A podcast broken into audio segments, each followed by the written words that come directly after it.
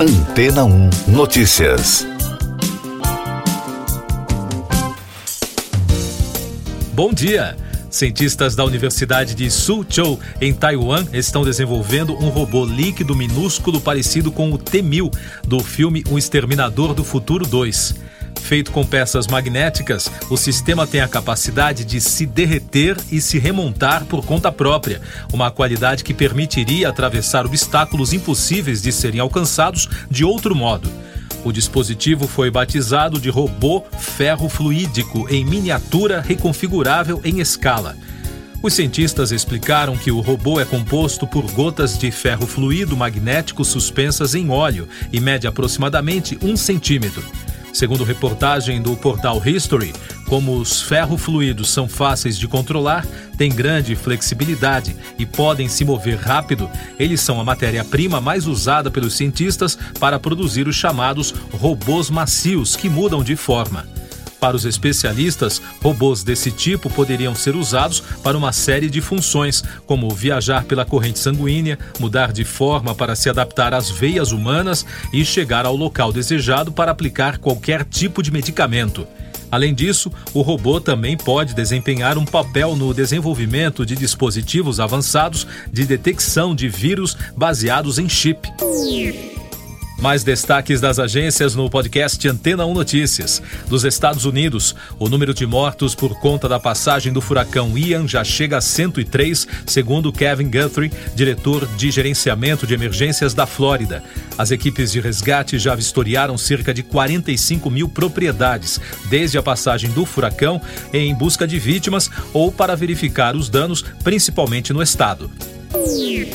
Fontes ligadas ao governo americano disseram à CNN que os Estados Unidos pedirão ao Conselho de Segurança da Organização das Nações Unidas que se reúna nesta quarta-feira para falar sobre a Coreia do Norte. Na terça, Pyongyang disparou um míssil balístico sobre o Japão pela primeira vez em cinco anos. O lançamento provocou repúdio da comunidade internacional. Destaques da Europa. A Comissão Europeia poderá adotar um teto para o preço do gás, incluindo um possível limite flexível temporário, disse o chefe de política energética da União Europeia, Kadri Simpson, na terça-feira. Segundo a autoridade, a medida seria temporária enquanto o bloco trabalha em um índice de preços alternativo. A cidade de Paris não vai promover a Copa do Mundo de Futebol do Catar, que será realizada entre 20 de novembro e 18 de dezembro. Isso porque a prefeitura da capital francesa se recusou a instalar telas gigantes para a transmissão dos jogos. A decisão acompanha a de outras sete cidades francesas. Os motivos do boicote envolvem razões humanitárias e ambientais. E da Ásia, o Instituto de Montanhismo no norte da Índia informou que quatro pessoas morreram e várias outras estão desaparecidas no Himalaia indiano, depois que um grupo de 41 alpinistas foi atingido por uma avalanche na terça-feira. O chefe da polícia de Uttarakhand, Ashok Kumar, disse a Reuters que a Força Aérea Indiana estava fazendo um reconhecimento aéreo do local onde o acidente aconteceu.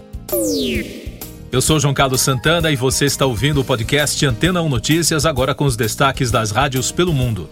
De Nova York, da Fox News, trechos do livro do membro da realeza britânica Valentine Lowe, Curious The Hidden Power Behind the Crown, sobre o suposto relacionamento conturbado entre a princesa de Gales, Kate Middleton, e a duquesa de Sussex, Meghan Markle, afirmam que Markle ficou incomodada com o palácio contestando quaisquer relatos da divisão entre elas de Londres, da BBC.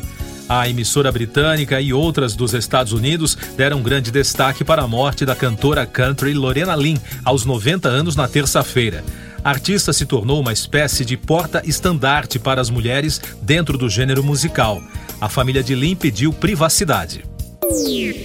E de Toronto, no Canadá, dois destaques da CBC: o fotógrafo canadense Douglas Kirkland, cujas fotos íntimas de Marilyn Monroe, tiradas um ano antes de sua morte, lhe renderam a confiança de estrelas de Hollywood, morreu aos 88 anos. A esposa do artista, nascido em Ontário, Françoise Kirkland, afirmou na terça-feira que ele morreu no domingo em sua casa em Los Angeles. A causa da morte não foi informada.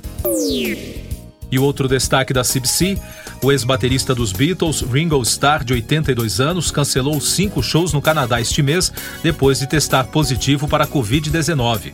Ringo espera retomar o mais rápido possível a série de apresentações e está se recuperando em casa, diz um comunicado da produtora Truth North Sports Entertainment. Siga nossos podcasts em antena1.com.br. Este foi o resumo das notícias que foram ao ar hoje na Antena 1.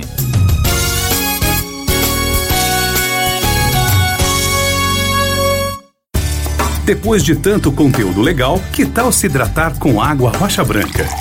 O consumo regular de água durante o dia traz benefícios para a saúde, como, por exemplo, manter a pele bonita e hidratada. Rocha Branca, da fonte direto para sua casa. Depois de tanto conteúdo legal, que tal se hidratar com água rocha branca? O consumo regular de água durante o dia traz benefícios para a saúde, como, por exemplo, manter a pele bonita e hidratada. Rocha Branca, da fonte direto para sua casa.